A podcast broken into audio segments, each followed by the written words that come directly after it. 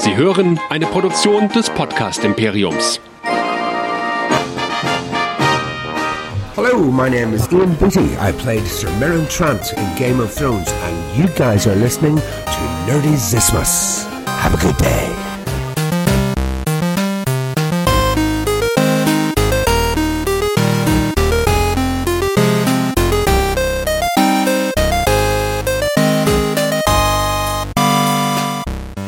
Willkommen zur vorerst letzten Ausgabe von Game of Nerds, der Game of Thrones Podcast Show hier bei nerdizismus.de. Mein Name ist Chris und mit mir dabei, wie schon die gesamte Staffel, das Forever Nerd Girl Anja Hallo. und der geschätzte Nerdizist Michael. Ein letztes Mal Vala Magulis. Ja, das wird wirklich eine Folge heute werden, wo ich sehr gespannt drauf bin, wie eure Meinungen sind. Wir haben ja vorab schon einige Umfragen online auf unseren Medien gestartet und zu den Ergebnissen kommen wir gleich. Wir müssen uns dann auch mal überlegen, Michael, lieber Michael, was wir denn jetzt machen mit unseren ganzen neuen Hörern auf Spotify. Nochmal Hallo nach Spotify, aber natürlich auch Hallo in sämtliche Podcatcher da draußen dieser Welt. Was machen wir denn danach? Wollen wir das am Ende der Sendung vielleicht nochmal kurz ein bisschen besprechen? Hast du schon ein paar Ideen? Ideen sind zuhauf da. Ich meine, Game of Thrones ist vielleicht vorbei, aber das Lied von Eis und Feuer noch lange nicht. Ja, dann bin ich gespannt, deine Ideen gleich zu hören. Aber ganz kurz nochmal eben für alle, die jetzt sagen, Mensch, schade, dass ich die Game of Nerds so schnell nicht mehr hören kann.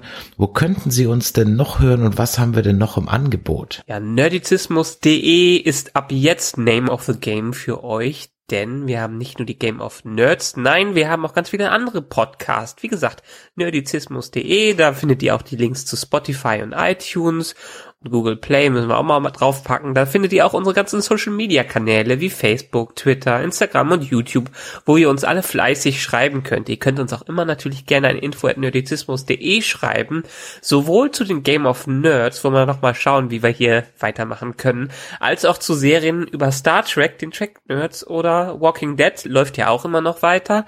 Nächstes Jahr 2020 geht's mit, mit den West Nerds weiter, also Westworld. Cosplay startet demnächst auch wieder. Wir haben so viel im Programm, äh, da braucht ihr gar nicht mehr abschalten. Und ihr könnt uns jetzt auch auf TikTok erreichen.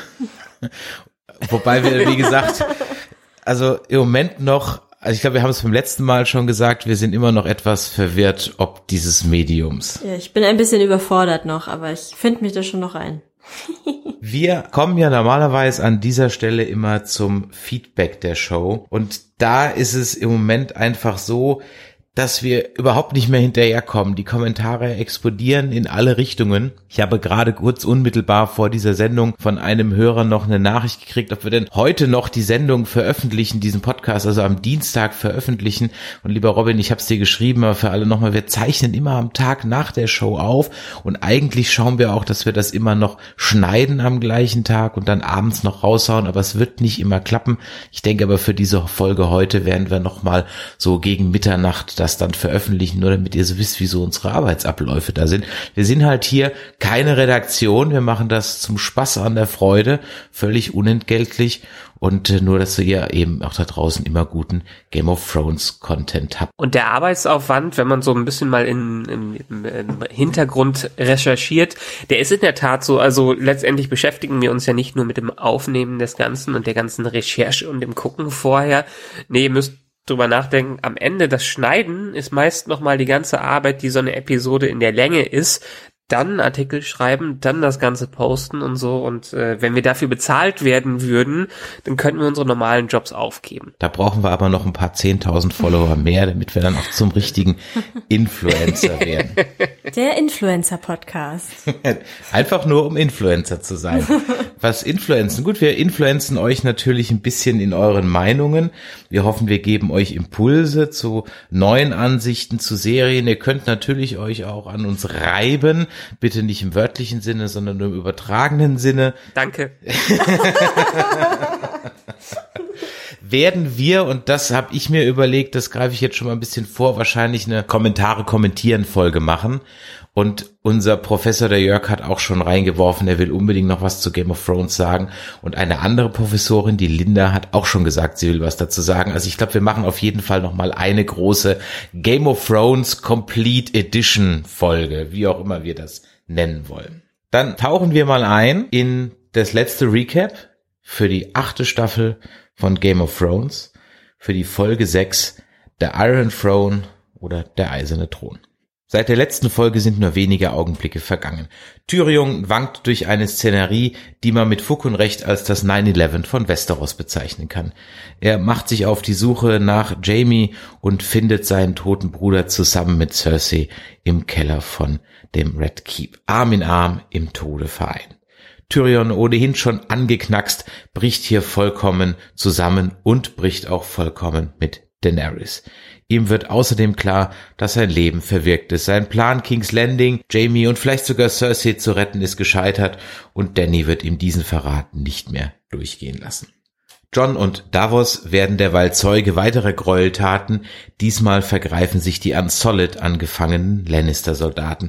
Art und Weise der Tötung und auch der filmischen Inszenierung lassen sehr unangenehme und unappetitliche Assoziationen zu gewissen Videos aufkommen, die wir in den letzten Jahren immer wieder sehen mussten. John jedenfalls hat auch genug davon gesehen und hat auch genug vom Morden und macht sich auf, Daenerys zur Rede zu stellen. Diese ist derweil von ihrem Drachen gestiegen und hält eine ziemlich faschistoide Ansprache vor ihren Anhängern. Ihr graues Schulterpolster-Outfit, das Targaryen-Banner und die aufgereihten Unsolid rufen auch hier Erinnerungen irgendwo zwischen Triumph des Willens und General Hux hervor.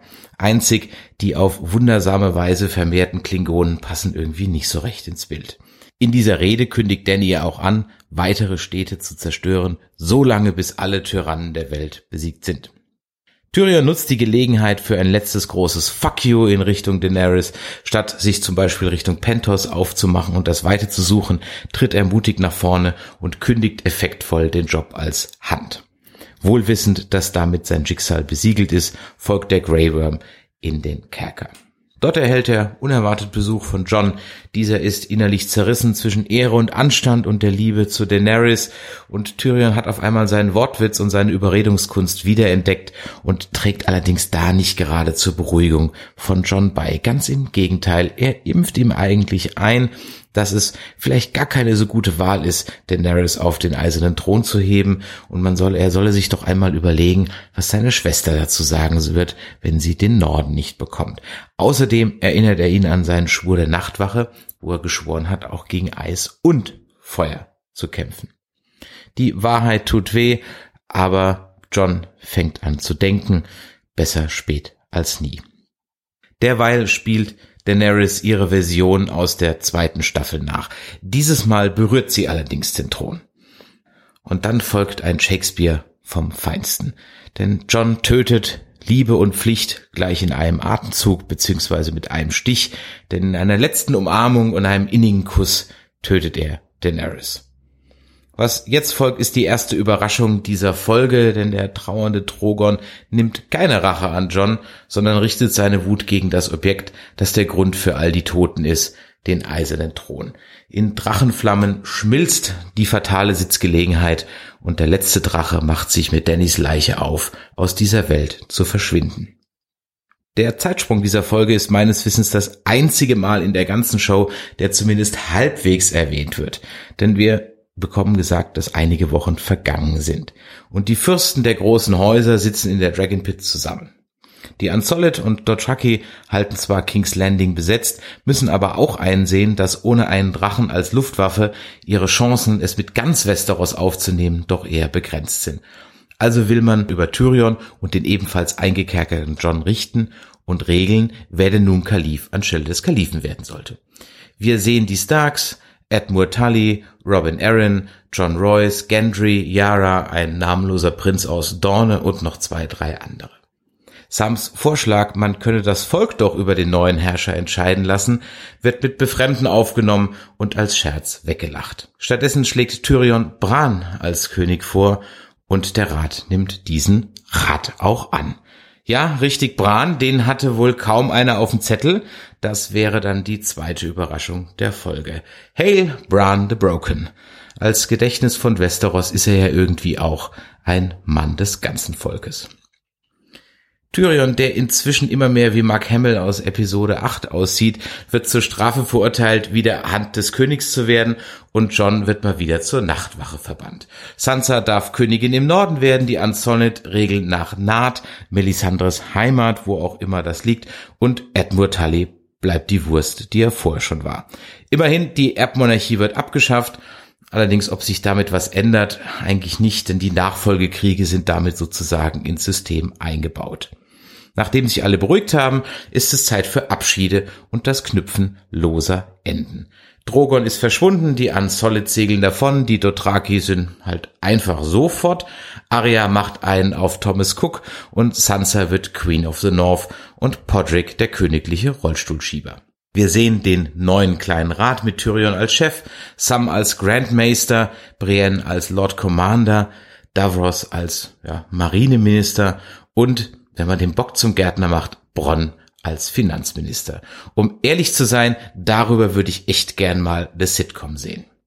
Zum Schluss sehen wir John, der in Castle Black auf Ghost trifft und diesmal hat das Geld für eine Umarmung gereicht und gemeinsam zieht man jenseits der Mauer. Die Kamera zoomt zurück, wir sind fast wieder auf der ersten Einstellung der allerersten Folge und es wird dunkel. The End. Aber nicht für alle. Ha, denn ich sag mal, dieser Cast wird echt schwierig. Wir werden 50 Prozent, nein, 49 Prozent vielleicht vergraulen und 51 Prozent werden uns bejubeln. Denn das ist das Ergebnis der Umfrage, die wir gemacht haben. Und es haben fast 200 Leute schon teilgenommen, plus die anderen Umfragen. Es ist 50-50 zwischen Yeah und Nee. Ich glaube, es hat sich aber seit der letzten Folge, also Folge 5, hat sich da bestimmt nicht viel getan in den Meinungen und ich glaube, dass man mit der allerletzten Folge jetzt auch die Zweifler nicht überzeugen konnte. Das definitiv nicht. Ich habe drei Meinungen mal rausgesucht, die wir uns vielleicht ganz kurz noch anhören und dann steigen wir auch in die Diskussion ein. Dobri schreibt, zum letzten Mal das Lied mitgesummt. Vielleicht hat das der ein oder andere von euch auch schon gemacht. Es ist schon sehr traurig, wie sehr die letzte Staffel die ganze Zeit. Es ist schon sehr traurig, wie sehr die letzte Staffel der ganzen Serie zusetzt. Ich kann nicht wie den vorigen Kommentaren nur beipflichten. Man dachte, sie lernen aus den Fehlern. Ich sag nur zweimal Wasserflasche. Ehrlich, Leute? Das spiegelt die Lieblosigkeit doch eigentlich wieder. Wir haben zwei Jahre gewachs gewartet und dann das. Das bricht einem richtigen Fan das Herz. Ein enttäuschtes Mädchen sagt gute Nacht und lebt wohl. GOT, der Abschied wurde uns leicht gemacht. Der Niklas schreibt, kürzt sich ein bisschen ab, dass er sehr zwiegespalten ist. Zwar hat das Niveau der Serie seit Staffel 6 deutlich abgenommen, jedoch findet er das Resultat immer noch gut. Unzufrieden ist er allerdings mit der Geschwindigkeit der achten Staffel. Aber im Schatten der Momente war Game of Thrones immer noch die beste Serie am Markt. Und der Kai, der schreibt, alles in allem bin ich sehr zufrieden, auch gerade weil ich mich am Ende immer wieder geärgert habe. Das muss erstmal eine Serie schaffen, dass sie dich emotional genügend mitnimmt, dass du dich über falsche Entscheidungen erregen kannst, statt einfach aufzuhören. Zum Glück hat Game of Thrones über all die Jahre sich so entwickelt. Wie gesagt, manches gefällt besser, manches weniger. Und doch haben sie mir bis zum Ende wunderbare Serienmomente in mir erzeugt. Gerade der Schlussmoment mit Danny, John Egon und Drachen Ende des Throns, allein das hat mich vieles verzeihen lassen. Ja, drei Meinungen exemplarisch, eine schlechte, und da waren natürlich auch ein bisschen mehr Verrisse dabei, eine neutrale hin und her gerissen und eine, ja, dies verdammt. Fangen wir mal mit dem Forever Nerd Girl an. Meinung zur Folge. Ähm, ich schließe mich da, glaube ich, der letzten Meinung an, die du vorgelesen hast, also die so mehr ins Positive ging. Es gibt natürlich so ein paar Punkte an der Folge, wo ich sage, ja gut, hätte man anders machen können oder okay, äh, finde ich jetzt komisch, was da passiert ist, aber im Allgemeinen bin ich sehr zufrieden, wie die Serie jetzt ausgegangen ist. Es gab für mich keinen Moment, wo ich gesagt hätte, äh, jetzt ernsthaft? Nee, also ich bin eigentlich zufrieden, ich kann gut damit abschließen, dass jetzt diese Leere in mir drin ist. Ähm, was mache ich jetzt ohne Game of Thrones? Tja, Michael, was hast du denn? Leere ist eigentlich ein ganz gutes Stichwort.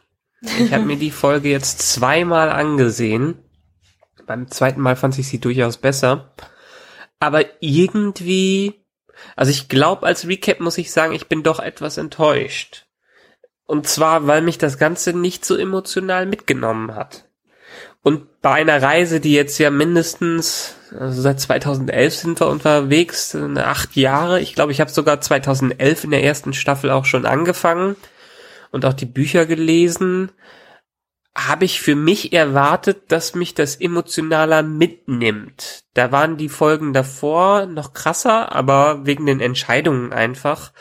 Äh, letztendlich, wenn man es mal vergleicht mit sowas wie Herr der Ringe, oder anderen großen Sagas, die zu Ende gehen, selbst sowas wie Star Wars oder so, da ist man, da ist man am Ende und bei Serien ist man am Ende emotional dabei. Man findet es schade, dass es aufgehört hat. Man findet es schade, dass der und der Charakter jetzt in die ewigen Jagdgründe eingeht oder der jetzt auf immer alleine im Wald lebt oder so weiter und so fort. Und das Gefühl hatte ich dummerweise jetzt leider in der letzten Folge nicht.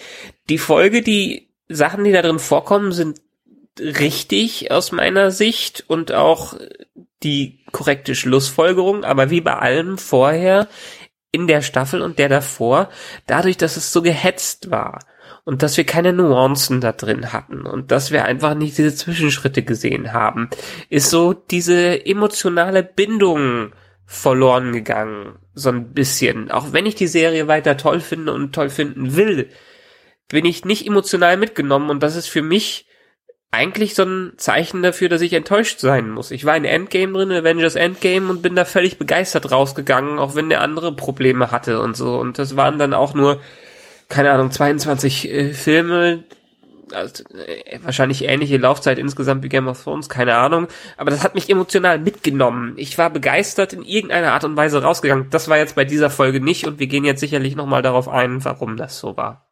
Ja. Aber ich würde das vielleicht nochmal äh, gerade kurz sagen, dass ähm, du hast recht mit dieser Emotionalität, die man so aufbaut oder die so aufgebaut wird, äh, gerade zum Ende hin. Ähm, bei mir war es aber so, ähm, ich war mir bewusst, okay, es ist die letzte Folge, danach kommt nichts mehr. Und damit habe ich schon irgendwie so ein bisschen vorher abgeschlossen und gesagt, okay, egal was jetzt passiert, die Serie ist vorbei. Nimm es ja, einfach so hin. Reine, ich, verstehe, ich verstehe, was du meinst, aber dieses reine Nostalgiegefühl, ja. das, das, das kommt in einem ja auf und das bringt so ein bisschen ein paar Emotionen und zwar paar Gefühle hervor. Ja, ganz stumpf saß ich da auch nicht. Beim ersten Mal gucken hatte ich gesagt, hm, ja toll, beim zweiten Mal hat sich so ein bisschen was in mir geregt, aber auch nur, oh mein Gott, jetzt ist es zu Ende, wir haben das Ende bekommen, was sich auch George R. R. Martin wahrscheinlich vorgestellt hat, so, jedenfalls so in der Art. Aber trotzdem, das, es hat einen nicht mitgezogen und dieses Mitziehen, dieses toll, begeistert oder wenigstens aufgeregt äh, sein, das hätte ich mir gewünscht. Gefühle waren da, so. Direkt am Anfang. Direkt am Anfang, ja, mehr oder weniger, aber die ganze Folge eher weniger. Eher die Folgen davor haben einen mitgenommen, aber das Finale nicht. Und das Finale sollte einen mitnehmen. Das Finale sollte einen zu Tränen rühren und man, auch wenn es dann viel zu lange dauert, dass es aufhört wie bei äh, den Herr der Ringe-Filmen, äh, heult man dann trotzdem Rotz und Wasser oder wenigstens ein Mini-Tränchen kommt darunter. Und das war jetzt bei, zumindestens bei diesem sehr langen Epilog jetzt nicht. Also emotional hat's mich auch mitgenommen. Leider hauptsächlich wegen dem verkackten Skystream, der mal wieder völlig zum Kotzen war. Es ist wirklich, die kriegen's einfach nicht gebacken. Es ist unglaublich.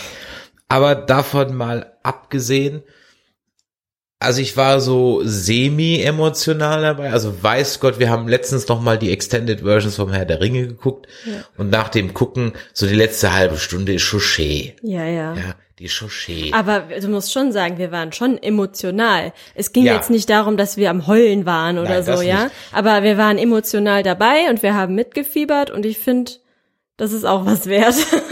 genau, und das muss man ganz ehrlich sagen, ist wirklich was wert. Ja, da waren, sind eine Menge lose Enden. Da müssen wir auch natürlich teilweise noch wirklich drüber sprechen, weil es manchmal echt ein bisschen arg war. Aber es gibt halt für mich ehrlich gesagt nur ein gutes, zwei gute Serien. Das eine ist das von Mesh und das andere ist das von Battlestar Galactica und alles andere ist so, hm, und auch das Ende Battlestar vom Galactica 2003. Ja, natürlich, ja. Und auch Okay. das äh, Ende meiner heißgeliebten Deep Space Nine Serie ist, wenn man ehrlich ist, auch eher so, hm, ja. Also, ich meine, wir können noch mal eine ganze Serie über perfekte Enden bringen. Breaking Bad war für mich perfekt. Six Feet Under war perfekt. Genau, die Idee hatte ich auch mal. Das wird natürlich eine mega Spoiler-Show, aber wir können da wirklich mal drüber reden. Also, lange Rede, kurzer Sinn. Ich fand's okay.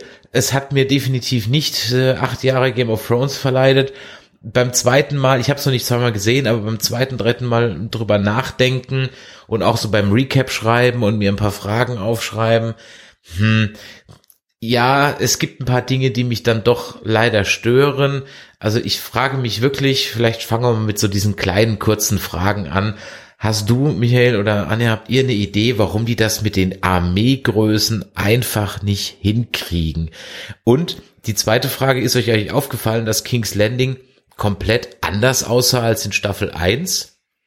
Also jetzt sieht das ja fast aus wie irgendwo in Essos so Wüste davor und eigentlich, wenn man sich die Bilder von King's Landing aus der ersten Staffel anguckt, so die totale, dann ist das so fast mehr oder weniger komplett in der Bucht und ähm, viel Wald drumrum und so weiter und plötzlich ist die Stadt irgendwie so in der Wüste, fast wie in Dorne. Das war ein bisschen komisch. Aber bleiben wir bei den Armeegrößen. Warum glaubt ihr, kriegen die das nicht gerafft oder nicht gebacken?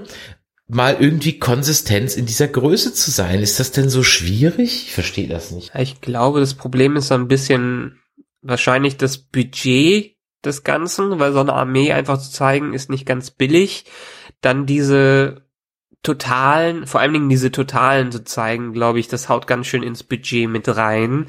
Ähm, ja, das hat mich auch so ein bisschen gestört in der gesamten Staffel. Erst dachten wir, die äh, die Dothraki wären drauf, dann kommen sie doch noch mal wieder und am Ende waren es ja, es ist ja trotzdem noch mal wieder eine halbe Nation gewesen, als ob die sich mal eben wie die Hasen vermehrt hätten. Aber ähm, wenn man auf die blanken Zahlen schaut, mit denen die darüber gekommen sind, ich keine Ahnung, das waren ja sicherlich 20.000 Dothraki und 20.000 Unsullied mindestens. Davon ist aus der Erzählung her die Hälfte mindestens in der Schlacht um Winterfell draufgegangen. Also es passt schon mit den Zahlen, die wir gesehen haben. Es passt aber nicht mit den Zahlen, die wir vorher vermittelt bekommen haben, rein visu visuell. Weil da hätten die Armeen durchaus größer wirken müssen. Am Ende passt es aber mit den Zahlen, was noch über ist. Also wenn man es rein von den, von den Werten aus ausgeht. Aber es passt dann irgendwie nicht mit dem Plan, mit diesem wie auch immer großen Armee jetzt noch loszuziehen, den Rest von Westeros zu erobern. Also äh, ein Drache schön und gut, aber ich sag mal, sie hat jetzt innerhalb von ein paar Wochen drei verloren oder Monaten oder wie lange das auch immer zwei verloren. Also unverwundbar sind die halt jetzt auch nicht. Also das macht für Sie mich weiß so aber bisschen, jetzt, wie man die einsetzt. ja, okay, sie hat jetzt halt ein bisschen gelernt. Also das war halt was, was mich immer wieder rausgeholt hat, weil das einfach sich durch die ganze Staffel durchgezogen ist. Und wie du gerade eben gesagt hast, in der letzten Folge sind auf einmal Dothraki wieder in rauen Mengen da.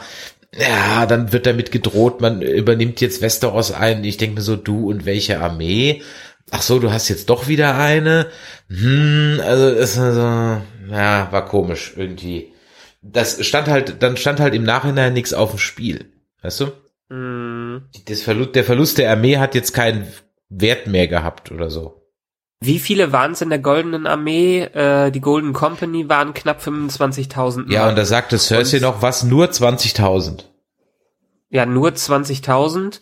Und wie wir in der Folge The Last of the Starks gehört haben, waren die, äh, war das Feld ja ungefähr ausgeglichen, was das angeht, wie viele Leute auf beiden Seiten waren. Also letztendlich, gut, die haben einen kurzen Prozess gemacht und das werden die auch, würden die auch sicherlich mit den anderen Armeen machen. Äh, Letztendlich ist schon einiges da, um noch so ein bisschen eine Invasionsmacht zu machen. Man muss drüber nachdenken, aus der Geschichte von äh, Westeros heraus. Also es, äh, Aegon, der, der Eroberer, hat ja, wenn man sich die Geschichte durchliest, auch mit einer relativ kleinen Armee das Ganze eingenommen. Die hatten auch nur drei Drachen, von denen ein Drache auch relativ am Anfang dabei draufgegangen ist. Ähm, und der hat dann nach und nach seine Armeen aufgebaut, dadurch, dass er die anderen Armeen übernommen hat und äh, für sich eingeschworen hat.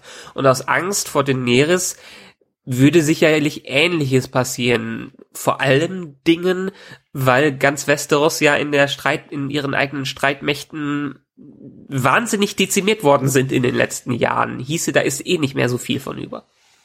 Bleiben wir mal bei Danny, zumindest mal bei ihrer Ansprache, wo sie dann so, ja, ich hab's, hab's geschrieben, so ein bisschen Reichsparteitag und General Hux macht.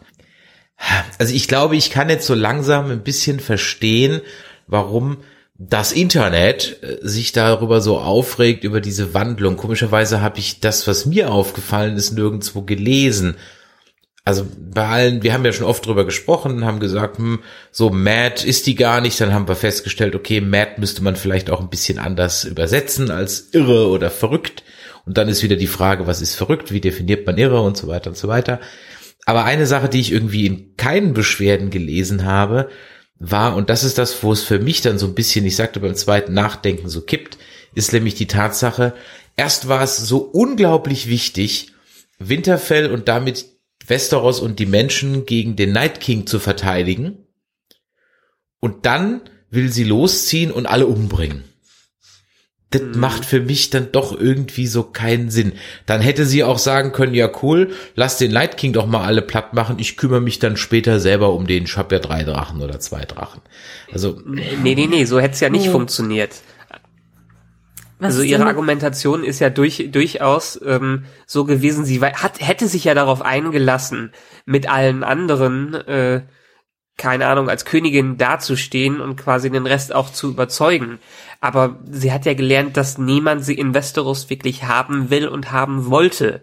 Also muss sie kurz einen Prozess mit allen machen. Und wie sie ja dann vor John schon sagte, muss das Alte erst kommen, also in bester Kylo Ren Manier, man muss das Alte töten, um das Neue zu erbauen, so ungefähr. Und das war dann ihre Lehre aus äh, ihren ganzen Fails, äh, wie sie nach Westeros generell gekommen ist. Und so interpretiere ich das. Ja, also mir hat eigentlich, ich habe eigentlich in der Thronsaal-Szene nur auf den Satz gewartet, Together we can rule the galaxy, ja, as father and son. Also es war schon so ein bisschen äh, so, so, so eine Nummer. Also das ist nicht dein Knackpunkt. Okay, gut. Nö. Ach so, du hast übrigens noch eben, du hast ja gefragt, King's Landing, warum es denn jetzt so wie so eine, so eine Wüstenlandschaft aussieht.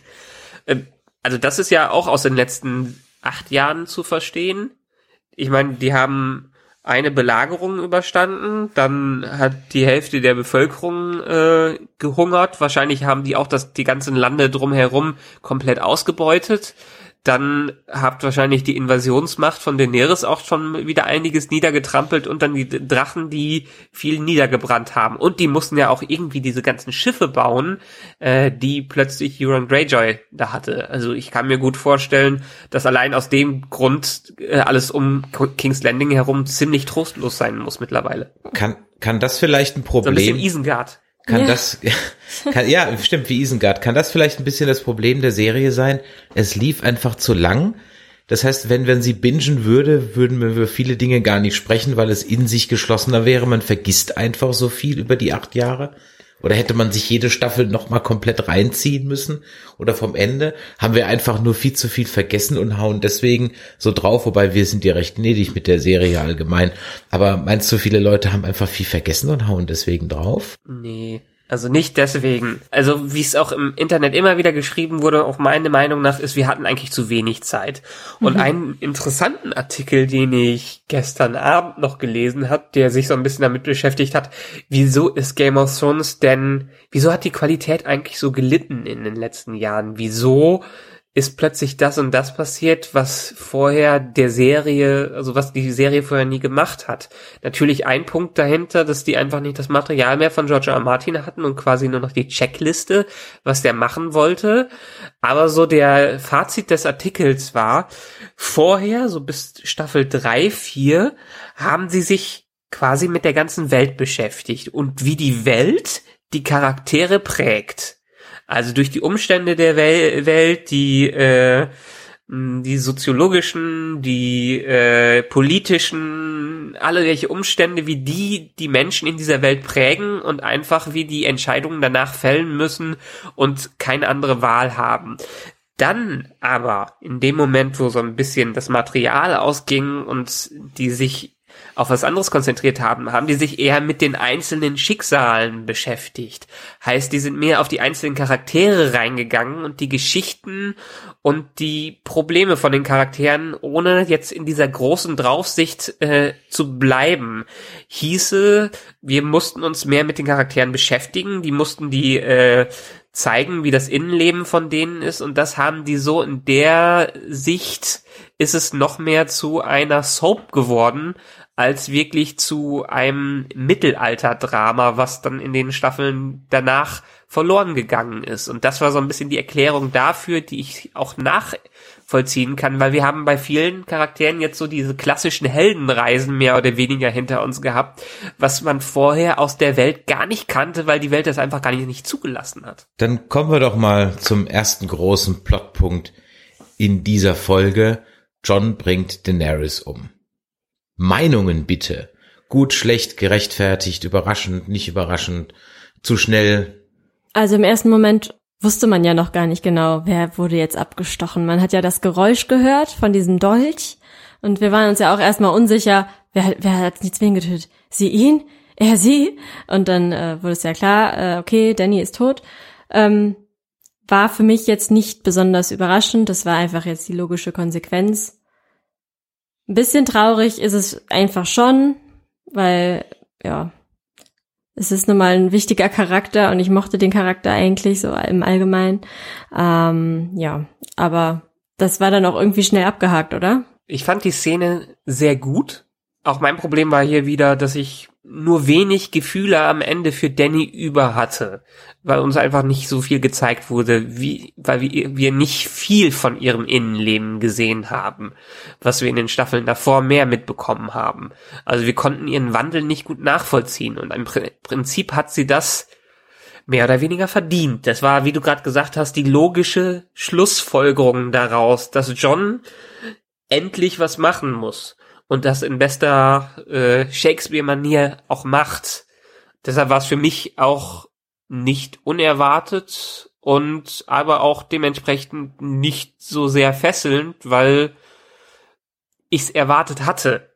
Allerdings, wenn man sich andere Hörer, äh, andere Zuschauer da anhört, wir haben mit Freunden gestern Abend noch gesprochen, und die haben damit gar nicht gerechnet und bei denen war das wirklich eine komplette Überraschung. Aber mhm. letztlich, wenn man so ein bisschen filmisch unterwegs ist, dann, dann kann man hinter so eine Szene schnell hinterherblicken. Ich fand eine gute Szene und ich hätte mir nur wie bei allem hier mehr Aufbau gewünscht. Ja, aber ist euch auch aufgefallen, äh, ein bisschen vorher, wo ähm, bevor Danny ihre Ansprache gehalten hat, als äh, John die Treppe raufgegangen ist, ähm, ich finde, das ist richtig gut aufgebaut worden. Also jetzt vom Filmischen und von, von der Szenerie, finde ich, war das sehr gut gemacht. Äh, John geht die Treppe rauf und Danny kommt ähm, nach vorne und hinter ihr steht der Drache und äh, breitet die Flügel aus. Und das war einfach ein super tolles Bild, wie Danny da stand, äh, im Hintergrund der Drache mit den Flügeln und sie sah so dämonisch aus, weil die Flügel einfach, ne, also direkt hinter ihr waren. Und ich weiß nicht, aber es war einfach so ein schönes Symbolbild dafür, dass sie, ja, weiß ich nicht, sie ist irgendwie so ein Teil dieses Drachen und vielleicht war das dann auch irgendwie so der Grund, okay, der Drache nimmt sie dann am Ende mit, er verbrennt diesen ollen Stuhl und ich fand, das war irgendwie also so eine runde Sache, das hat mir irgendwie richtig gut gefallen. Diese Episode wurde übrigens von Benioff und äh, Weiss, also den beiden Produzenten, die haben diesmal wieder die Regie übernommen und haben quasi ihr den ganzen Abschluss gefunden. Also von der Cinematografie, vom filmischen her, fand ich das Ding auch wieder einwandfrei. Ich meine, allein wenn man sich am Anfang anschaut, die ersten zehn Minuten bis zu einer, keine Ahnung, bis zu der Szene nach John und Daenerys, haben wir auch keine Musik gehört. Mhm. Es war ja wirklich Stille da. Es war nur die Atmosphäre, die wir gehört haben. Und allein wie Tyrion durch die Ruinen durchgeht, alles sucht, diese Verwüstung sieht, dann wie wir die äh, Dothraki und die Unsullied einfach nur jubeln hören, das Ganze wirklich dramatisch aufgebaut war, wie Danny da auftaucht, wie du gerade gesagt hast, mit diesen Drachenflügeln Flügeln hinter sich. Sie, sie hat quasi das gemacht, was sie was ihr Bruder erst angekündigt hat in der ersten Staffel, I am the Dragon, ich bin der Drache und sie ist jetzt wortwörtlich der Drache geworden und, und visuell war das alles schon sehr beeindruckend aufgebaut. Ja, und vor allem, ähm, mir gefiel auch diese Szene, wo sie dann in den Thronsaal reingegangen ist. Das war auch einfach sehr schön umgesetzt. Ähm, was es mir ein bisschen versaut hat, war halt der scheiß Sky äh, Stream, ja, weil der genau an diesen Stellen die ganze Zeit gehakt hat. Ähm, also, ja, das hat mich wirklich sehr geärgert. Aber an sich, die Szene war einfach sehr schön gemacht und dieses ruhige vor allen Dingen. Ne, und dann John und das war ja auch eine 1 zu 1, fast eine 1 zu 1 Kopie der Vision aus Staffel 2, wie Chris es auch schon im Recap gesagt hat. Ja. Also bis auf den Punkt, wo sie dann wirklich den Thron anfassen konnte. Ja, und selbst das war wieder gespiegelt, denn in der Vision wird sie von den Drachenschreien unterbrochen und hier wird sie praktisch auch vom ich sage jetzt mal Meta-Drachen John, der ja ein Targaryen und damit ja auch ein Drachen ist, in Anführungszeichen, ja auch wieder unterbrochen, obwohl sie sich, kann sich einfach nicht auf den Stuhl setzen. Ich bin jetzt mal so ein bisschen, ja, der Advocatus Diaboli der 49 Prozent, die das jetzt nicht so gut fanden und sag jetzt einfach mal, ja, filmisch war das nett, aber subtil ist jetzt halt anders, ja. Es war halt schon, also es war halt schon sehr viel Hau drauf und wenig innovativ. Also ich sag mal, äh, den Reichsparteitag nachzustellen ist jetzt nicht sonderlich ja subtil und äh, ist schon eher Hau drauf. Dann die erste Szene mit Tyrion war halt, naja, ich guck mir halt ein bisschen 9-11 Bilder an, dann habe ich diesen Look halt auch. Schön fand ich wenn natürlich auch fast schon in einer ja romantischen Art schön so Zeit des Leiden des jungen Werther und der Aufklärung da hat man schöne Tode gehabt war natürlich Jamie und Cersei die kommen ja fast äh, wie aus dem Ei gepellt äh, unter den Trümmern hervor. Also das war mhm. natürlich sehr inszeniert schön tot. Okay, da man ja am Ende in der vorletzten Folge Cersei ja fast schon bemitleidenswert aufgebaut hat, war das natürlich dann wieder so hm, ganz okay ja, also für mich war es Hetze und auch die, die Enden dann waren ja dann teilweise also sehr Herr der Ringe mäßig. Du siehst dann die drei Stark-Kinder, wie das Schiff dann da wegfährt.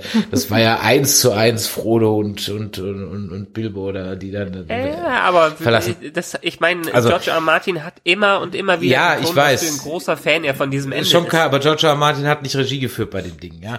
Also, ja. also ich sag, ich sag ja nicht, dass es schlecht war. Ich sag nur, es war jetzt keine ja. sonderlich großartige großartige kreative Schöpfungsleistung, die die zwei da gebracht haben. So ehrlich muss man da an der Stelle schon sein. Und auch die Szene mit dem Kuss und dann mit dem Stechen ist klassisches Inszenieren ja, natürlich. Ein, eines, eines, eines Abstechens.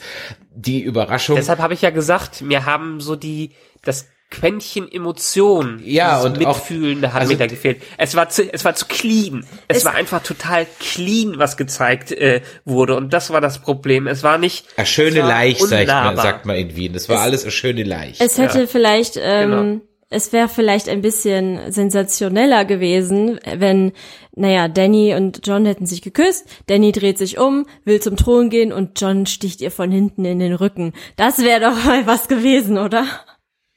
Ja, zum das Beispiel, überraschender man gewesen. hätte es durchaus so inszenieren können. Nochmal ganz kurz auf die Musik. Das ist mir auch aufgefallen, dass es am Anfang keine Musik gab. Und die erste Musik, die einsetzt, war auch das wenig subtil, aber an der Stelle passend. Als äh, Tyrion dann äh, Jamie und Cersei findet, kam wieder mal Reigns of Castamere. Ja. ja. Ähm, ja. Diesmal in einer halt Balladenversion, äh, gut, es ist ja von Haus aus eigentlich eine Ballade, aber diesmal halt in einer getragenen Version. Das war dann auch, also mein erster Überraschung. Also wenn wir jetzt übrigens hier Nitp Nitpicking machen, ja, natürlich dafür sind wir noch da. Bei, ja, äh, da habe ich mich bei dieser Szene ja schon gefragt, also als wir die in, am Ende der letzten Folge gesehen haben, ist ja alles hinter denen eingekracht. Wieso wieso kann Tyrion da überhaupt noch hergehen und wieso ist das noch ein großes Gewölbe? Also theoretisch hätte da doch nichts mehr an Durchgang sein dürfen. Ja, das habe ich mich tatsächlich auch gefragt, weil ich dachte auch erst, okay, das ganze Ding ist eigentlich eingestürzt. Wieso ist da überhaupt noch was von übrig? Weil und die ganzen tragenden Wände. Und das habe ich mich auch gefragt und deswegen hatte ich kurzzeitig echt die Sorge, dass einer von beiden jetzt hustet. Ich habe echt die Sorge gehabt, so Nee. genau, weil das, ja, aber die lagen jetzt ja nicht unter Metern von Ja, ich- Trümmern. ich weiß. Und die waren halt auch jetzt nicht so, ähm, so wie Kyburn richtig zerschmettert, ja. sondern die lagen da halt schön aufgebahrt, ja. Und da habe ich echt gedacht, so, boah, ey, wenn jetzt einer von beiden hustet und noch lebt, ja, dann, ja, dann hätte ich auch ein Problem mit dieser Folge gehabt. Ja. Also letztendlich, ich habe ja, ich habe ja vieles akzeptiert schon in der Serie und wo viel wir rübergesprungen sind und das habe ich jetzt einfach genommen. Wie gesagt, das war eine nette In Inszenierung, aber ihr habt da vollkommen recht.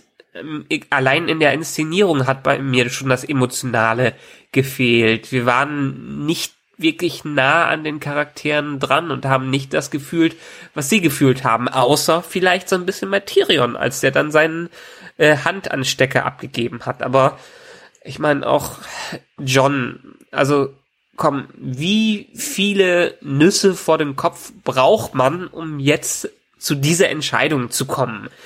Ehrgefühl in allen Ehren, haha, aber es, es geht darauf keine Kuhhaut mehr, wie der Charakter, äh, Charakter einfach einen Dickkopf hat, was seine dummen Ehrvorstellungen angeht. Ja, der ist einfach unglaublich feige und unglaublich naiv.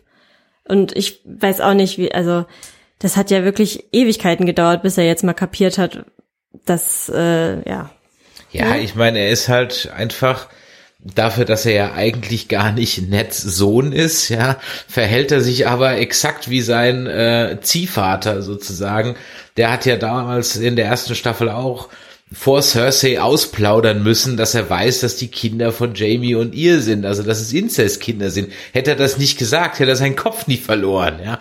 Also äh, hätte er hier jetzt nicht ausgeplaudert, dass er übrigens eine Tatsache, die dann überhaupt keine Rolle mehr spielte, Ist dass, dass er jetzt äh, ein Targaryen ist, das hat mir dann, können wir später gleich noch, wenn wir auf die Ratsszene kommen, noch ein bisschen äh, drauf eingehen. Eine Sache, dann können wir, glaube ich, diesen ersten Teil abschließen, ist dann auch, das war für mich der erste so, what, Moment, war, dass ich wirklich kurz gedacht habe, so, ah, was macht der Drache jetzt? Und dass der Drache dann so viel Verstand hat, dass er den eisernen Thron schmilzt. Ich meine, der wurde ja der Legende nach auch im Drachenfeuer geschmiedet. Jetzt wird er mit Drachenfeuer geschmolzen. Aha. Ja. Ähm, kann man Drachen so viel Intelligenz zutrauen, dass der Drache erkennt, das ist die Wurzel allen Übels und die mache ich jetzt platt. Ja, ja, weil laut bestehenden Kanon soll so ein Drache ungefähr die Intelligenz von einem Menschen haben. Das wird jetzt nicht an vielen Stellen erwähnt, aber das ist scheinbar äh, schon im Kanon drin, dass die Drachen sehr, sehr intelligent sind. Und natürlich haben die irgendeine mystische Verbindung zu allen Targaryens, sonst hätten die keine Macht über die und könnten mit denen quasi gemeinsam so viel auf die auf die hören. Dass Solche Riesendrachen, so ein Airbus, den kann man nicht einfach so kontrollieren, indem man den erzieht, so ungefähr. Aber die Intelligenz dahinter soll schon die Intelligenz eines Menschen sein.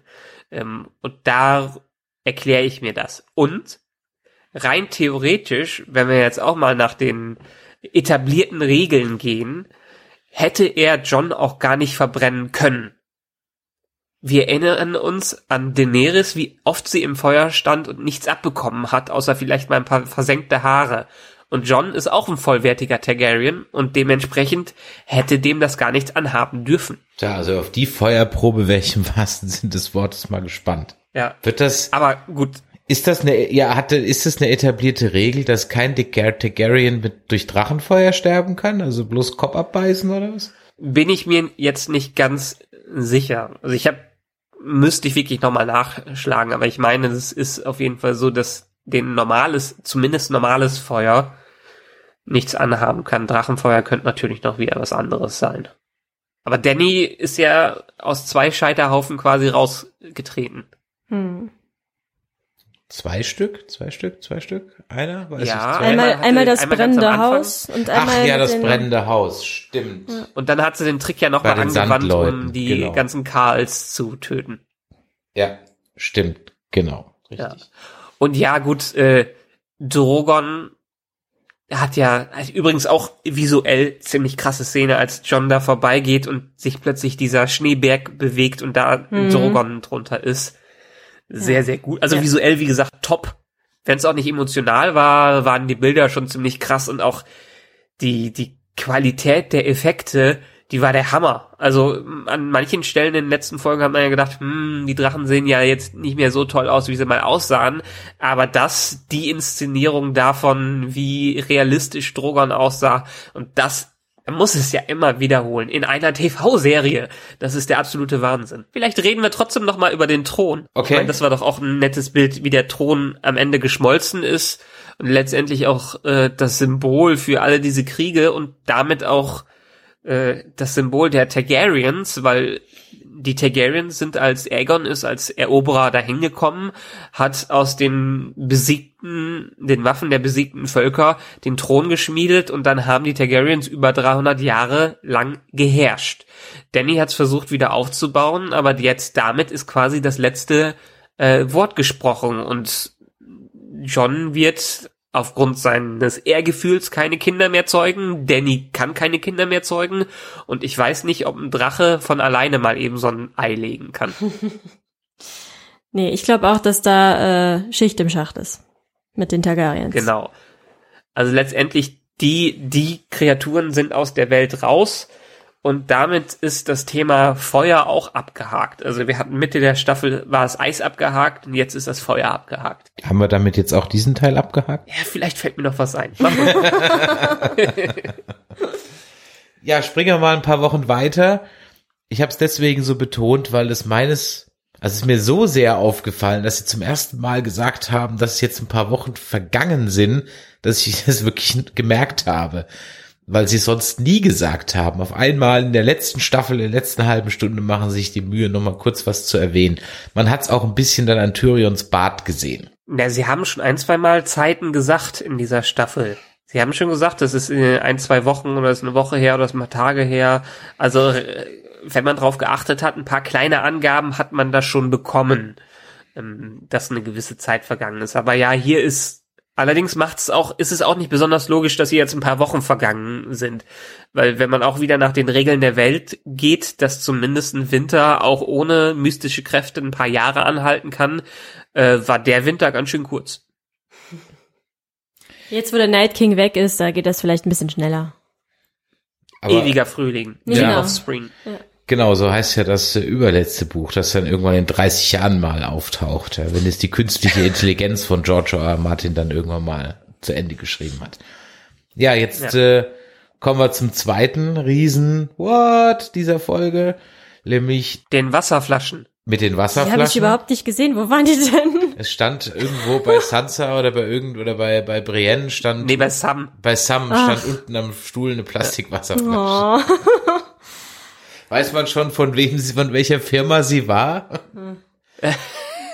Das diesmal nicht, aber ich glaube, es waren in der Tat zwei Wasserfla Wasserflaschen zu Ja, sehen in den Szenen. Einmal mindestens neben Sam und dann äh, neben Robert Aaron oder wie der Typ äh, heißt, der sich blamiert hat.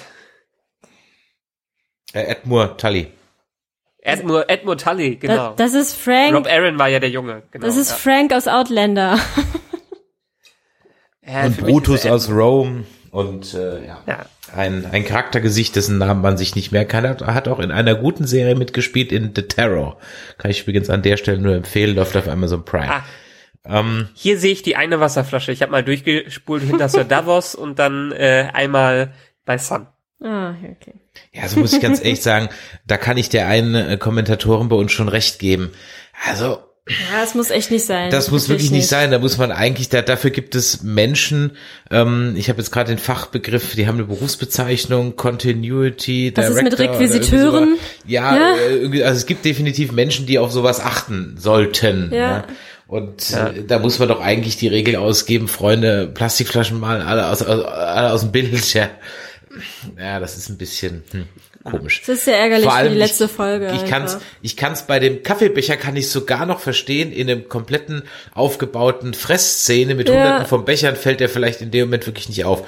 Aber Plastikflaschen da, mm, Ja, ja, okay. Gut, ich habe es jetzt nicht Ja, sie haben es gesehen. in Spanien gedreht und da war es ziemlich heiß und dann in Lack und Leder darum zu sitzen, kann ich verstehen. Ja, ja, dass natürlich. das Ich, ich kann verstehen, warum Ja. sie trinken, aber es Ja. gibt halt, wie gesagt, Menschen, deren Job es ist, genau auf sowas zu achten. Aber gut, ähm, ist Ja, nicht mein Job, ich muss da nicht drauf achten und äh, von daher. Also mir gut. ist es zum Glück beim Gucken jetzt nicht aufgefallen. Ja, also ich kam da nicht. jetzt nicht raus aus der Szene. Ähm, ich kam halt raus aus mir, als diese Entscheidung äh, mit Ei äh, ja entschieden wurde. Ei.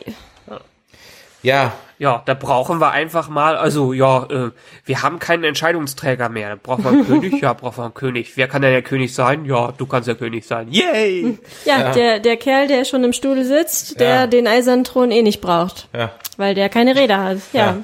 Ja. Also, es war ganz ehrlich, ich hab, ich hatte so ein bisschen das Gefühl, die haben, das haben sie natürlich nicht gemacht, aber es fühlte sich an, sie haben sich alle Fantheorien oder alle Theorien da draußen durchgelesen und haben sich ge- angeguckt, welche ist die am wenigsten, die diskutiert wird. Das ist nämlich die, dass Branes wird. Gesagt, ha, dann nehmen wir die, damit rechnet keiner. Ja. Ähm, es passt für mich, also, dass man ihn nominiert, okay. Dass er es annimmt, Ja, es, passt halt nicht so also das, das, zusammen. das heißt für mich eigentlich, dass er die ganze Zeit ähm, der Blofeld äh, im Hintergrund war, der die Fäden gezogen hat, weil er nur an die Macht wollte. Ja, weil er sagt das ja dann auch. Ja, das hat alles, äh, it leads all up to this. Also ja, äh, deswegen bin ich hergekommen, hat er ja gesagt. ja, deswegen bin ich hergekommen. Das heißt, er wusste es ja die ganze Zeit schon.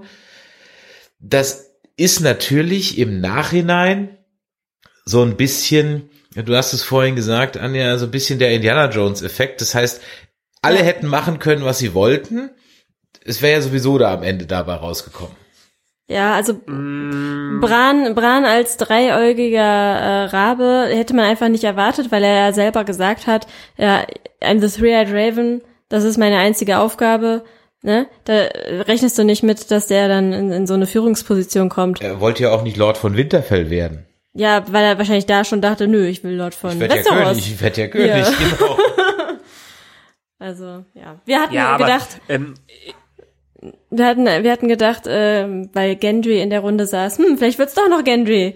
Ja, Chris hatte schon- große Hoffnung. Ich hatte schon echt, äh, war schon drauf und dran für Team Gendry, dachte so, weil äh, das hat mich dann ein bisschen, oder nein, das stört mich schon.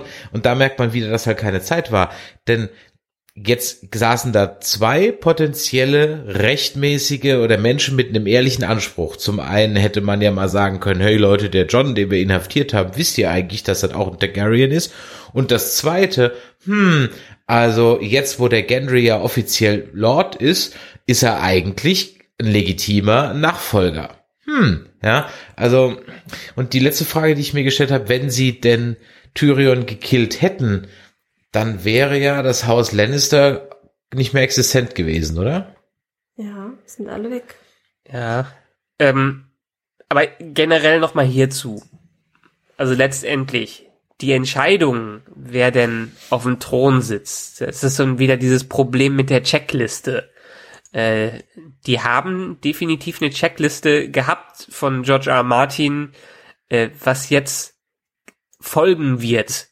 Ähm, wer jetzt, äh, was jetzt am Ende passi äh, passieren wird. Und, Moment, hier habe ich es jetzt irgendwo, George R. Martin hat jetzt auch kurz, nach, kurz danach direkt ein Interview gegeben und hat gesagt, ist dann das Ende im Buch das gleiche wie in der Serie? Seine Antwort ist, well, yes and no. And yes and no and yes and no and yes. Also letztendlich, er hat sich das Ganze aufgeschrieben und hat auch diesen Plan, das zu machen, dahin zu gehen. Aber dadurch, dass er natürlich ganz viel, dass er immer noch schreibt und ganz viele andere Charaktere noch dazwischen hat, muss es nicht unbedingt in allen Punkten gleich sein. Und vielleicht entscheidet er am Ende ja auch trotzdem, äh, gut, dann ist es Bronn doch nicht, weil Bronn passt nicht so sehr. Aber letztendlich, was wir hier sehen, ist zumindest zum damaligen Zeitpunkt, als die Showrunner mit George R. Martin geredet haben, sein Masterplan gewesen, wo alle Charaktere enden sollten. Und der Masterplan ist es dann auch gewesen, dass Bran letztendlich auf dem Thron landet. Der Weg dahin, auch das hier wieder, ist was ganz anderes. Vielleicht wurde der Weg dahin uns nicht gut genug erklärt. Vielleicht haben wir nicht genug von Bran gesehen. Vielleicht sind da noch viele ganze andere Sachen mit drin, die darüber hinausgehen, dass er nur die stumpfe Bibliothek der Welt ist und so. Das vielleicht noch ein bisschen mehr zu dem Street Raven dazu gehört. Aber letztendlich, wie gesagt, das ist schon das von der Checkliste her, was die Showrunner gesagt bekommen haben, so soll's sein. Und so haben sie es dann auch hingeschrieben. Und das merkt man auch leider, dass sie es einfach geschrieben haben. Aber wenn jetzt er, ich habe ja auch gelesen, dieses Statement, er hat in dem gleichen Interview auch noch gesagt, dass es noch Jahre dauert, bis die mhm. Bücher kommen und er vorher noch tausend andere TV-Shows macht und HBO und Discovery Channel und dieses und jenes, sogar ein Computerspiel. Hm, deswegen sagte ich ja, ich glaube, der schreibt die Bücher nicht mehr. Also der ist tot. Ich meine, der sieht auch jetzt nicht so aus, als würde er sonderlich was für seine Gesundheithaltung tun. Hm, ja, also ich meine, mit mehr Zeit hätte man da halt auch wieder schon einen ganzen Handlung, weil es wäre doch spannend gewesen, darüber mal zu diskutieren. Also ich wollte meinen Lieblingsausdruck Kai aus der Drehbuchkiste nicht schon wieder in Recap packen, aber eigentlich hätte man es schreiben müssen.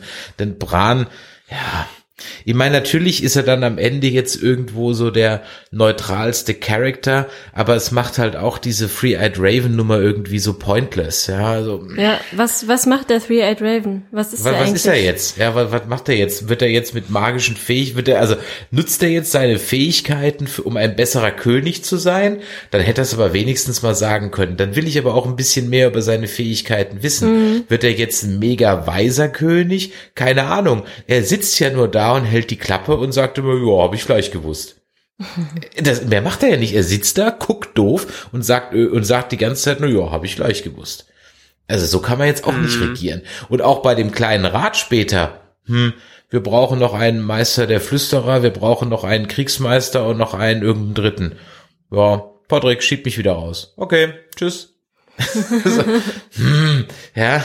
Ja, aber vielleicht ist es genau das, also ich gehe davon aus, dass genau das, was er, wie er regieren will, sein Regierungsstil er hat noch den, und er ist ja auch quasi die Neutralität in, in Person. Wenn er Entscheidungen treffen muss, dann trifft er so die neutralste Entscheidung, die man machen kann und überlässt den Rest quasi allen anderen. Und also in dem Sinne muss man sagen, ist er eigentlich Tyrion der neue König, weil der als Hand dann die meiste Macht hat und einfach nur Bran überzeugen muss, dass alles gut ist. Und wenn Bran sagt, ja, habe ich schon gesehen, passt so, dann wird's auch so durchgeführt. Ja, aber das ist doch dann noch gut. also das ja, ist halt äh, ziemlich also, albern. Ne? Auch auch hier wieder, wir wir brauchen mehr Hintergrundwissen. Das geht einfach nicht so, uns da reinzuschmeißen. Bran, der mag vielleicht auf dem Papier ganz gut als König äh, sein, weil letztendlich der äh, äh, wie in England die Queen nicht regiert, sondern das Regieren den Leuten überlässt, die eher die Ahnung davon haben. Ähm, aber wie gesagt, Herleitung und Erklärung haben wir jetzt hierzu einfach nicht. Hm. Dann wird's aber dann irgendwie doch ein unbefriedigendes Ende, oder? Meine ich ja, sag ich ja.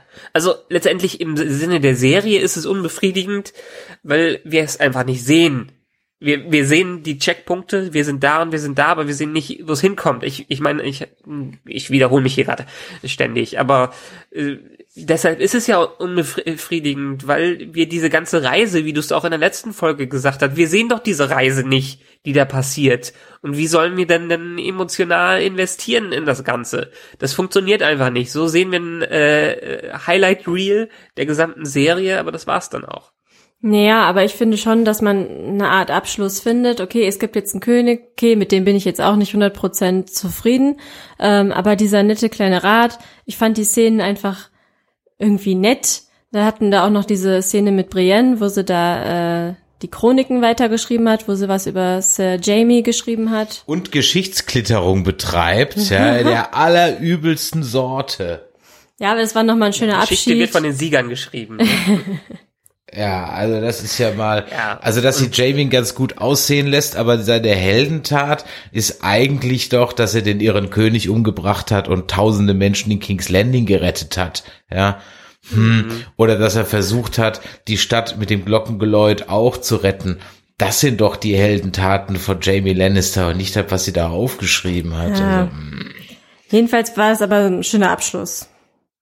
Ähm, Für Es- dich war es ein schöner Abschluss. Ja, dass man es einfach nochmal so gesehen hat, okay, das Kapitel ist jetzt zu. Sie hat das Buch zugeklappt, das ist jetzt vorbei. Ihre Aufgabe ist jetzt äh, eine neue. Genau, aber letztendlich ist es ja dann wieder, was auch viele Fans im Internet kritisiert haben, wie mit den ja weiblichen Figuren in dieser Serie umgegangen wird. Außer vielleicht jetzt Sansa, obwohl Sansa ja auch dann irgendwie beteuert, dass sie nur durch die Gewalt, die sie, die ihr angetan wurde, jetzt zu dem geworden ist, was sie geworden ist und äh, was ja auch wieder aus jedenfalls feministischer Sicht her wohl ein großes Problem ist. Und auch hier Brienne ist dann nur, steht am Ende nur im Dienste des Andenkens von äh, Jamie und hat quasi kein eigenes Ding, was da rauskommt. Äh, äh, Cersei ist in den Armen von Jamie gestorben äh, und Danny ist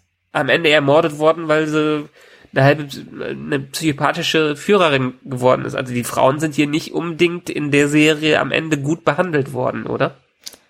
Hm, Ja, teils, teils. Ich meine, die Männer sind auch nicht alle gut behandelt worden, oder? Also, what's the point? Ich wollte gerade sagen, wir haben uns ganze Folgen drüber aufgeregt, dass die Männer ziemlich Idioten sind die ganze Zeit. Also, Aria hat doch ein super Ende. Aria äh, geht jetzt auf Reisen. Aber bei Arya war dann eigentlich auch wieder die, die Ausbildung bei den Faceless Men hat für drei Minuten Martial Arts in der dritten Folge herhalten müssen und den Kill von Walter, von Walter Fry. Und das war's. Naja, Mhm. aber vielleicht will sie ja auch ihr Leben nicht nur als Assassine äh, be beschreiten. Das muss sie ja auch nicht. Also sie kann doch mit ihrem Leben machen, was sie will. Lass sie doch. Das, hat- das hat mich übrigens ein bisschen gestört an dieser Episode. Wir haben jetzt dieses symbolträchtige Bild in der, am Ende der letzten Episode gehabt, wo sie quasi als Tod davonreitet oder was wir jetzt, was ich jetzt damals hineingedeutet hat. Und am Ende hat sie trotzdem nichts mehr gemacht. Ja, das stimmt. Äh, Ich habe auch ähm, das so ein bisschen vermisst. Ich dachte eigentlich ganz am Anfang der Folge, dass ähm, wo Tyrion durch die Straße geht, dass dann irgendwie Arya noch kommt und man das nochmal sieht mit diesem Pferd irgendwie. Ähm, und dann stand sie ja irgendwann einfach da bei dieser Armee ohne Genau. Pferd. Wo ist das Pferd war Pferd. Ja. ähm, ja, das war auch, das lief irgendwie ein bisschen ins Nichts. Klar hatte Arya jetzt in der Folge nicht mehr viel zu sagen und nicht mehr viel zu tun. Ähm, aber das hat mich jetzt ehrlich gesagt gar nicht so gestört. Für mich war das auch zu Ende erzählt. Weil Ja, es also einfach auch gut, Johns Aufgabe war, da diese, diese Sache da durchzuführen. Klar.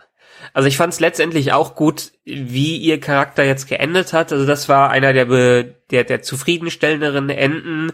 Ich kann mir gut vorstellen, wie in sie in einem Spin-off durch die ganze Welt reist. Jetzt zwar ohne äh, äh, Clegane dabei, aber das wäre eigentlich eine schöne Serie. Aria auf Abenteuertour. Ja, aber ganz ehrlich, das will ich dann wie in diesem Fake-Trailer mit der 80er Jahre Family-Serie, den wir das letzte Mal auch schon verlinkt hatten. Das, dann würde ich das wirklich mit einem etablierten Charakter. Also dann will ich mir lieber John und Tormund angucken. Ja, und dann hätte man vielleicht auch mal irgendwie noch ein bisschen Charakterentwicklung bei John. Das wäre doch mal was. Ja, stimmt. Also letztendlich, ich meine, für ihn ist ja mehr oder weniger auch dann das perfekte Ende eingetreten. Er wollte sich nie, er wollte nie eine Führerrolle haben, er wollte nie das und das machen. Einzige, was er wollte, war äh, einfach nur im Norden zu leben und bei der Mauer zu sein. Und das Ja. hat er jetzt äh, bekommen. Mit jetzt seinem geht er mit Best dem Buddy. Wildling in den echten Norden rein, genau. Ja, ich finde das ganz cool und das ist so schön, dass Ghost nochmal da war. Es hat doch irgendwie alles ein bisschen wieder wettgemacht, worüber sich die meisten auch aufgeregt hatten, dass äh, ne, beim Abschied von Ghost da das Budget zu klein war, um ihn mal so ein bisschen den Kopf zu tätscheln. Ähm, fand ich ganz schön, dass das jetzt nochmal aufgegriffen wurde. Aber John hat jetzt auch so ein bisschen so eine wenigstens Mini-Parallele zu Frodo. Als Frodo nach Hause gekommen ist, war er ja auch nie wieder ganz in Ordnung. Und er hat ja auch dafür viel bezahlen müssen, was er alles gemacht hat und dass er den Ring zerstört hat, von dem er am Ende so ab, abhängig war, beziehungsweise mitgeholfen hat, den zu zerstören. Und der hat ja auch nie wieder Glück gefunden, nur dadurch, dass er mit den, äh, mit den Elben nach, ich weiß nicht mehr, wie es heißt. In den Westen. Ganz in, in den Westen, in den Westen zieht. Und äh, John zieht jetzt einfach in den Norden, ist auch ein gebrochener Mann. Man sieht ja schon dass er einfach nicht mit seiner Entscheidung leben, äh, leben kann. Und deshalb ist es für ihn so ein bisschen so ein kleines Frodo-Ende. Ja, aber ich finde, das passt ja ganz gut. Ja, ja, ich finde, das passt auch ganz gut. Ja. Ach, übrigens nochmal Mini-Kommentar zu äh, Bran auf dem Thron. Ähm, da greift sich quasi so ein bisschen, das hatte ich eben vergessen, das wieder auf, was Tywin Lannister zu Tommen gesagt hat, was einen guten König ausmacht. Nämlich jemanden, der auf seine Berater hört und äh, versucht nicht alle Entscheidungen selbst zu führen. Ich meine, der macht keine Entscheidungen selber, aber laut Tywin Lannister, der eigentlich am meisten wissen musste, was einen guten König ausmacht, ist Bran jetzt in dem Sinne schon die Idealbesetzung. Ja, hat das jetzt geplant oder nicht? Sind wir immer noch nicht schlauer, ne? Ich glaube, das werden wir nie erfahren. Er soll ja in die Zukunft reingucken können. Also ich hätte, er hat ja nichts aktiv gemacht, er hat es ja nicht beeinflusst in dem Sinne. Er hat ja keine keine einzige Rolle mehr am Ende gespielt, außer dass er gesagt hat, äh, dass er sich dahingestellt hat, um den Nachtkönig anzulocken. Selbst da braucht er ja nicht wirklich irgendwas machen. Er ist wirklich der neutrale Beobachter von von allem. Naja, aber indem man nichts tut, obwohl man etwas weiß, tut er ja was. Also er weiß ja Dinge und er hätte ja auch was sagen können. Er hätte ja sagen können, pass mal auf, wenn du da und da hingehst, kommst du nicht mehr zurück. Oder wenn du das und das machst, passiert das und das. Also äh, sein Wissen um sein Nichtstun und sein Nicht-Eingreifen ist ja, ich meine, jeder, der auf dieser Reise jetzt jemand verloren hat, würde, müsste eigentlich zu ihm hingehen und sagen, sag mal, bist du noch ganz frisch in der Birne? Ja, ähm, du weißt, dass meine Mutter, meine Hops, mein, mein, mein Hund, mein, meine Katze, Maus, was auch immer hops geht und sagst nix. Du weißt das nett den Kopf ab. Ne, da wusste das ja noch nicht. Okay, gut, das, das, das so nicht. Da hat er jetzt mal keine Schuld, ja. Aber äh, ihr wisst, worauf ich hinaus will. Also, Er ist so ein bisschen wie so ein Jedi-Meister, ne? ja, der aber nur altklug daher schwätzt und selber nichts macht. Ja. Ich meine, es sind natürlich Anspielungen, äh, jede Menge noch da drin. Also ähm, äh, Ja, man kann sich's auch raussuchen, ne? Also ich denke mal, wenn man da jetzt noch tiefer Klar, reingräbt, natürlich. Ja, eben, Ähm, genau. ja. Ich wollte nur eben kur- kurz, wie gesagt, die Anspielung auf, auf die ganzen Legenden sind ja da. Also Bran the Broken, das klingt für mich wie Bran the Breaker. Ja, einer, der auch aus den Legenden ein Stark, der da eine Rolle spielt. Die Nee, Nummer, äh, Bran the Builder. Bran the Builder, genau, Bran the Builder, genau. Ja. Aber es gab es nicht auch einen Bran the Breaker? Nee, das war Bran the Builder, der angeblich die Mauer aufgebaut Ah, haben okay, dann war es Brand the Builder. Also klingt ja auch so ein bisschen so ähnlich. Dann die gibt's noch einen Charakter Alyssa Farway, Farman oder sowas. Aus Fire and Blood ist die, glaube ich. Die macht sich ja auch so auch auf eine Reise gehen, so weit wie es nach Westen geht. Ja. Vielleicht greifen sie ja diesen Story Arc mit einem Spin-off von Arya wieder auf. Keine Ahnung. Weiß man denn schon was über die Spin-offs? Es waren, glaube ich, ja fünf angekündigt und es sind noch drei übrig geblieben. Ja, also das eine hat man, glaube ich, schon in einer Folge vor ein paar Fol äh, am Anfang der Staffel gesagt. Wird ganz Äh, ein paar tausend so- Jahre davor spielen, ja. Ge genau, im Zeitalter der Helden. Über die anderen weiß man noch nicht viel, aber George R. R. Martin hat zumindest bestätigt, dass die noch in Entwicklung sind und nicht ganz fallen gelassen worden sind. Also ich hätte wirklich gern so ein Tormund und John äh, Spin-off und dann mit so ein paar Cameos immer zwischendurch von den anderen. Das finde ich irgendwie toll. Ich glaube, davon werden wir jetzt so gar nichts mehr sehen. Ich, ich glaube auch. Ich glaube auch nicht, weil ich glaube auch ehrlich gesagt, dass das da oben nicht so viel hergibt. nee. Also wie ich Das jetzt ist da- nur Fanservice und Wunschdenken. genau und, das. Äh, ja. Also da da wird es irgendwelche Fanfilme geben, die das dann mal weiterspielen. Wenn es schneit, rennen alle Jon Snow äh, Cosplayer nach draußen und drehen schnell irgendwie einen Film oder sowas. Übrigens für alle für alle Leser der Bücher haben wir jetzt in diesem Council Meeting äh, wahrscheinlich das erste Mal außer im Rückblick Howland Reed gesehen, den Vater von Mira und jo äh, Jojen. Der hat da gesessen neben was neben neben Sansa, ich glaube neben Sansa war das letztendlich. Und der äh, war auf jeden Fall ein großer Freund von der Stark-Familie und von Ned Stark an sich auch. Ich fand es interessant, den zu sehen, auch wenn es wirklich jetzt nur ein kleines Cameo im Hintergrund war. Also ich meine, am Ende muss man ja sagen, ist der Norden ja als der große Sieger aus der ganzen Nummer rausgegangen. Definitiv. Ja, ich meine, der Norden stellt jetzt den König. Ja, der Norden kriegt sein eigenes Königreich. In diesem Council saßen fast nur den Starks froh, wohlgesonnene Häuser. Die, den Starks nicht wohlgesonnenen Häuser gibt's nicht mehr. Ja, keine Ahnung, wie reich das Haus Lannister noch ist. Keine Ahnung. Ja. Naja, Casterly Rock wurde ja geopfert von Jamie in der letzten Eben, Staffel. genau, deswegen sage ich ja, man weiß nicht, wie reich die eigentlich noch sind. Und der, der eigentlich am Ende alle outgesmartet hat, weil er nämlich immer das Richtige gemacht hat, Bronn. war, war Bronn. ja. ist wirklich der Sieger. Bronn hat's einfach Und Casterly nur Rock hat übrigens nichts mehr, gar nichts mehr. Also Haben die sind, pleite, ja. Die sind pleite. Die, hat, die haben noch in irgendeiner Folge damals gesagt, dass die Minen komplett leer sind und die eigentlich nur auf Pump gelebt haben. Und deshalb war ja auch der Deal mit der Iron Bank da. Ja. Also, der Einzige, der es richtig gemacht hat, ist Bronn. Ich meine, da haben sie zwar, wie gesagt, auch den Bock zum Gärtner gemacht, so einen zum Finanzminister, weiß ich jetzt nicht, aber das kaufe ich jetzt einfach mal um den Gag. Und diese letzte Szene, die war schön. Also da muss ich ganz ehrlich sagen, da habe ich innerlich so wirklich äh, meine Freude gehabt. Das war nochmal so diese Geschichte mit dem Stuhl, den Tyrion da zurecht zuppelt. Ja. Der gibt's ja auch die Ja. Szene, als er, als sein Vater ihn zum äh, Master of Coin macht, wo er dann auch reinkommt und erst an diesem komischen Hocker sitzen muss, den dann so extra laut und langsam wegschiebt und dann sich so den großen Stuhl holt und dann zurechtzuppelt und ähm, ja auch die Besetzung. Ich fand es dann auch schön, dass dann jeder jetzt noch so eine Rolle hat. Ne? Wie gesagt, der, sogar der Patrick darf ein bisschen was machen und äh, Brienne hat einen würdigen Posten gekriegt. Das war, glaube ich, genau das Beste, was man da hätte machen können, die auf den Kingsguard Posten zu hocken. Ja, gut, Davos als Marineminister, whatever ist. Bei Sam ist mir allerdings kurz so, ich- im Meister haben die irgendwie so ein Gelübde oder sowas? Also so ein offizielles, dass sie inoffizielles nicht dran halten? Ja, aber das ist ja jetzt Verheirateter mit Kindern. Ja, ich glaube, bei den Meistern ist das alles nicht so schlimm oder nicht so dramatisch. Außerdem ist das Kind ja schon da, von daher. Ich fand es eher ein Problem, dass er jetzt so kurzfristig zu einem Grandmeister gemacht wurde. Ich glaube, normalerweise ist die Ausbildung schon deutlich länger als nur so ein paar Monate oder so ein Jahr lang. Ja, und vor allem die Citadel und so, die gibt's ja noch. Es ist ja nicht so, dass sie jetzt keine mehr hätten.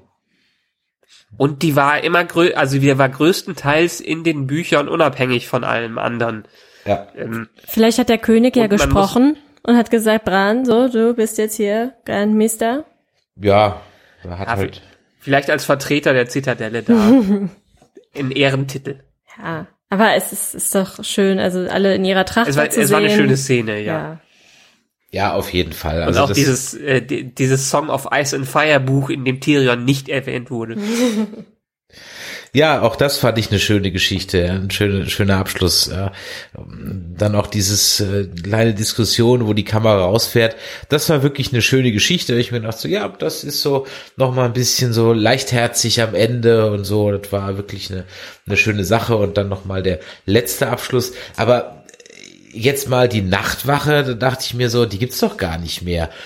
Und selbst wenn es da noch versprengte ähm, Nachtwächter noch gibt, der Sinn hat sich ja eigentlich erledigt, weil oder kann wieder ein Night King kommen, kommt alle tausend Jahre ein neuer Night King. Also letztendlich der Sinn der Nachtwache ist ja jetzt in dem Fall nur noch, dass man die ganzen Ausgestoßenen dahin verlagert. Äh, wer hatte das gesagt? Ich weiß nicht mehr, wer es in der Folge gesagt hat. Der, es wird immer einen Nutzen für die Nachtwache geben. Hat das nicht Tyrion dann zu John gesagt? Und klar, das ist halt ein äh, super Gefängnissystem, ohne da, um das sich dann keiner mehr kümmern muss, weil ist ja eh am en- anderen Ende der Welt. Also schicken wir die Leute dann immer noch weiter dahin. Ja, aber es macht keinen Sinn. Also ich meine, so hatten ja wenigstens noch manche mit einem Ehrgefühl dann noch eine Aufgabe, die sie dann auch ernst genommen haben. Aber jetzt, du kannst keinen irgendwo hinschicken in Castle, um sich selbst zu bewachen, mit dem Schwur nicht abzuhauen. Also das, das macht keinen Sie haben, Sinn. ja, sie haben ja John da. Ja, aber Sie John haben ist ja, aber doch John ist doch auch gleich Ja, abgehauen. Der hat doch das Tor aufgemacht und ist abgedampft. Also ich meine, der ist ja abgehauen, wenn du ehrlich bist, ja. Also ich meine, das wird wahrscheinlich keiner strafverfolgen, der wird keine Anklage erheben, ja, aber äh, de facto ist er eigentlich ja getürmt, mal wieder. Stört aber, glaube ich, keinen, weil Nein, das ist- allen der ist- Norden da ganz egal ist. Es stört keinen. Ich hatte auch, ich hatte gar nicht mehr damit gerechnet, dass man Tormund noch sieht. Also, daher- Ich habe mich voll gefreut. dass Ja. er noch da war. Ich wusste es auch. Fall. Ja, haben wir noch was oder müssen wir jetzt so langsam hier die Segel streichen, unsere Schwerter einpacken und äh, die Welt dann Segel vorerst ist noch ein gutes verlassen? Stichwort.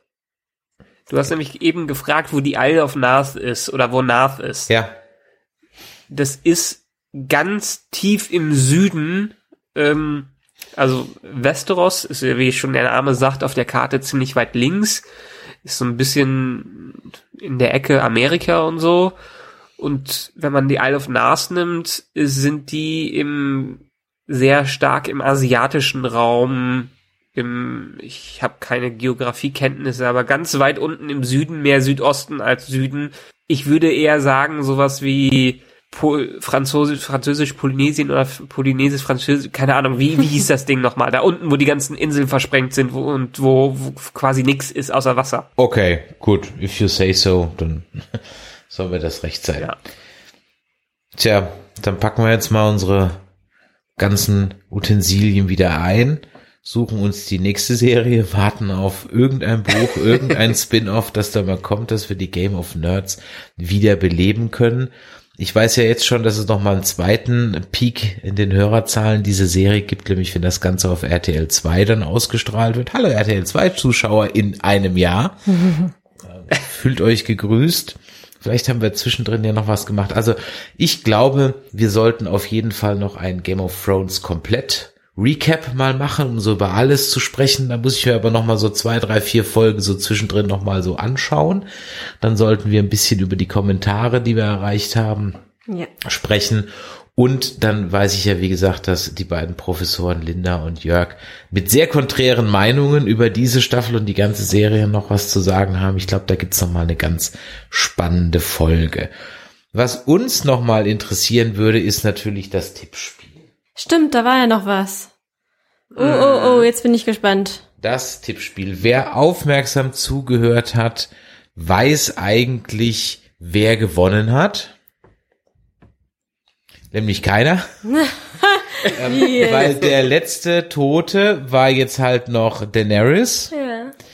Ähm, und den hatten Anja und ich auch richtig. Wir haben beide zehn Punkte. Yay! Du verharrst auf sieben Punkten. Ja, äh, Michael.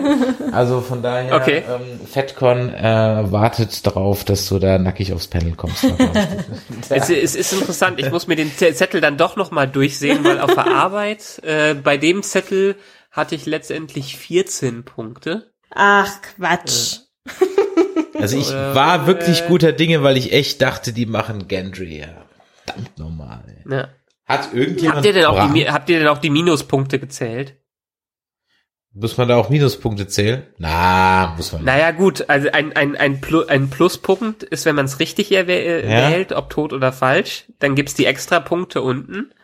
Äh, und wenn man weißer Wanderer bei irgendwas gesagt hat, gibt's den weißen Wanderer immer einen Minuspunkt. Ach. Nee, es hat aber niemand weißer Wanderer gesagt. Okay, Nee, alles klar. also niemand. Ich, ich hatte mal aus Gag gesagt, dass Cersei vielleicht als White Walker wiederkommt. Ähm, aber dann hatten wir noch die Geschichte mit dem Wiedergänger und weißer Wanderer und so weiter. Nee, es hatte sich da, hatte sich niemand drauf festgelegt. Das einzige, wo wir da den, äh, was wir durchgestrichen hatten, war die Geschichte, wird Podricks Geheimnis gelöst. Aber konnte, keiner konnte sich mehr an das Geheimnis erinnern, was das eigentlich gewesen ist. Ist ja auch nicht mehr eingefallen inzwischen, ne? Naja, das Geheimnis ist letztendlich, äh, wie er so gut im Bett sein kann. Das ist das Geheimnis, wir werden es nie erfahren. Also le- vielleicht, vielleicht haben wir es erfahren. Vielleicht haben wir es erfahren, dadurch, dass er ja den, den äh, bei dem Spiel dann doch den Becher erhoben hat und getrunken hat und sich damit quasi immer noch als Jungfrau geäußert hat. Heißt, er hat kein Geheimnis, sondern es war alles nur Gerüchte. Hm.